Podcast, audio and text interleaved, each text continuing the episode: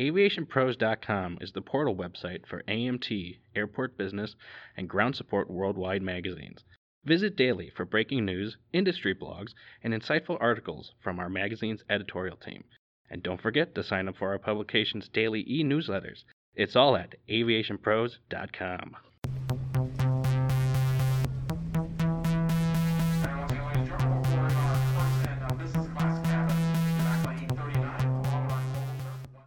Hello and welcome to the Aviation Pros podcast. I'm Christina Marsh, editor of Airport Business, and today I'm joined by editorial director Joe Petrie to talk about the 2023 Airport Business Parking Technology and Infrastructure Report. So, Joe, can you tell us a little bit about this report and why it's important?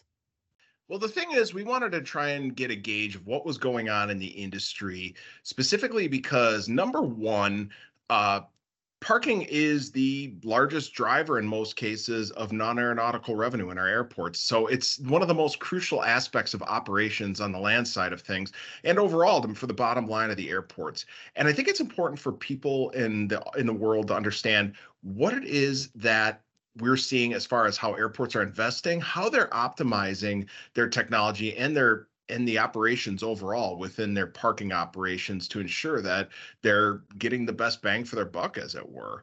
Uh, technical uh, technological advancements can redefine uh, the travel journey. Uh, we all know the saying about how parking is the front door of the airport. You get the best uh, idea of what it's going to be like. It influences how people are going to act inside the airport and how positive they're going to see your operations. So, really, we wanted to make sure we were providing a good benchmark for everybody out there to understand how they're comparing versus the rest of the industry.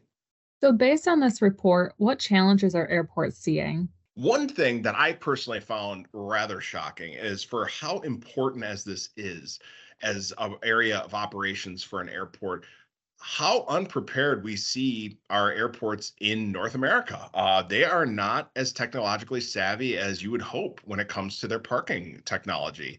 Uh, for example, just some of the things we found 60% of airports currently lack an online reservation system, which limits the convenience and offered to modern travelers, uh, just trying to make sure that they take that stress off their plate before they show up the airport.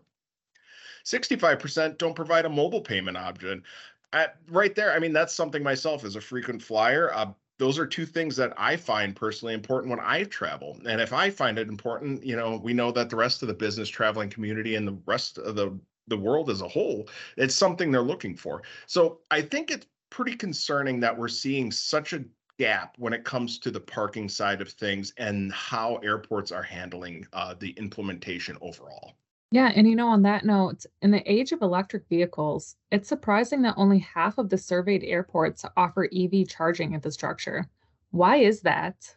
You know, that's interesting. It's it's something where you see the uh, the early adopters who dove all in, you know, depending on the community they're from, versus the late adopters saying that's a tomorrow problem, not a today problem. Well, early adopters are no longer early adopters when it comes to EVs they're here.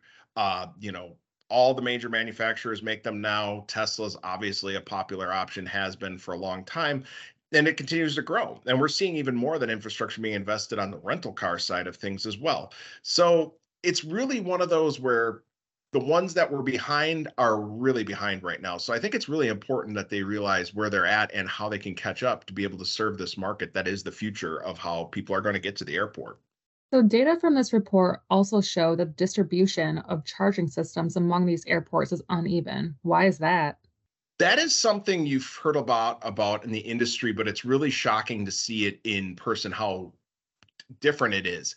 Uh, a lot of it is comes back to the early adopters and how do you adopt what is the charging system what is the best solution where we've been on that we see there's been some people that put in a few here and there just to kind of offer something versus those that went wild on implementation. And I think it's one of those where we're at a point right now in the industry where it's I wouldn't say a safe bet, but it's a pretty sure bet on the type of uh, charging infrastructure you can put in in an airport right now for EVs, and as we see this grow. So it's interesting to look at that to see how it is and what people have chosen to put in so far. Um, really, hopefully that you know airports can see this and use this as a guide for themselves as far as what they should be thinking about for their EV charging. Absolutely.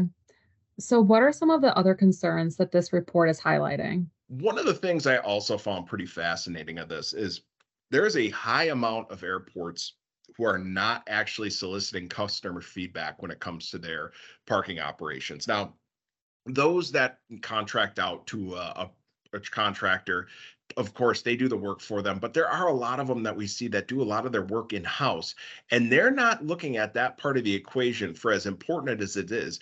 I mean just for example 43% of them either don't solicit customer feedback for parking operations or only collect it reactively in person. So if you get something reactive in an airport you're only going to get the worst or you're only going to get somebody's last decision on it. They're not going to get the full picture of the whole experience on it. So i think it's really important to see how this gap is and when it comes down to how airports are looking at their parking management and how they're making decisions and how they tackle it going forward.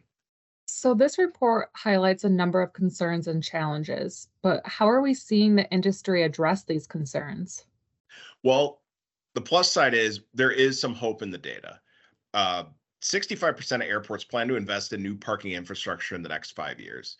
There is a recognition of the imperative need to meet the evolving demands of the contemporary traveler, and this commitment signals a positive step towards addressing the technology gap. We're in an era right now uh, with the bipartisan infrastructure law and how it's changed airports and what how they're tackling their improvement programs right now that they are recognizing an opportunity to address these things. And if it wasn't initially on their list, it found a way that they're able to move it up a list. So I hope that this is something that people see, take a look at, and get a feel for how they're addressing or how they're thinking about their parking solutions going forward. And join the rest of those 65% that are looking at ways to improve it. Because as we know, there's something that's one thing that's always clear when it comes to airport operations. You can always find something to improve no matter what area it is. So, really, I think we're going to see some big dynamic changes coming in the really near future because it's time. And airports, you know, it's very important for their bottom line to make sure that they're running as operationally efficient as possible. All right. Last question Where can folks go to find this report? You'll be able to find it on the our website, aviationpros.com. It'll also be available via the Airport Business Newsletter. And if you follow us on LinkedIn, you will see a link there that'll take you to the report. Thanks again for listening to today's podcast. Stay up to date on industry news, current issues, and information specifically for airports, airport operations, FBOs, and airport based business by subscribing to Airport Business Daily Newsletter. And as always, please continue to visit aviationpros.com.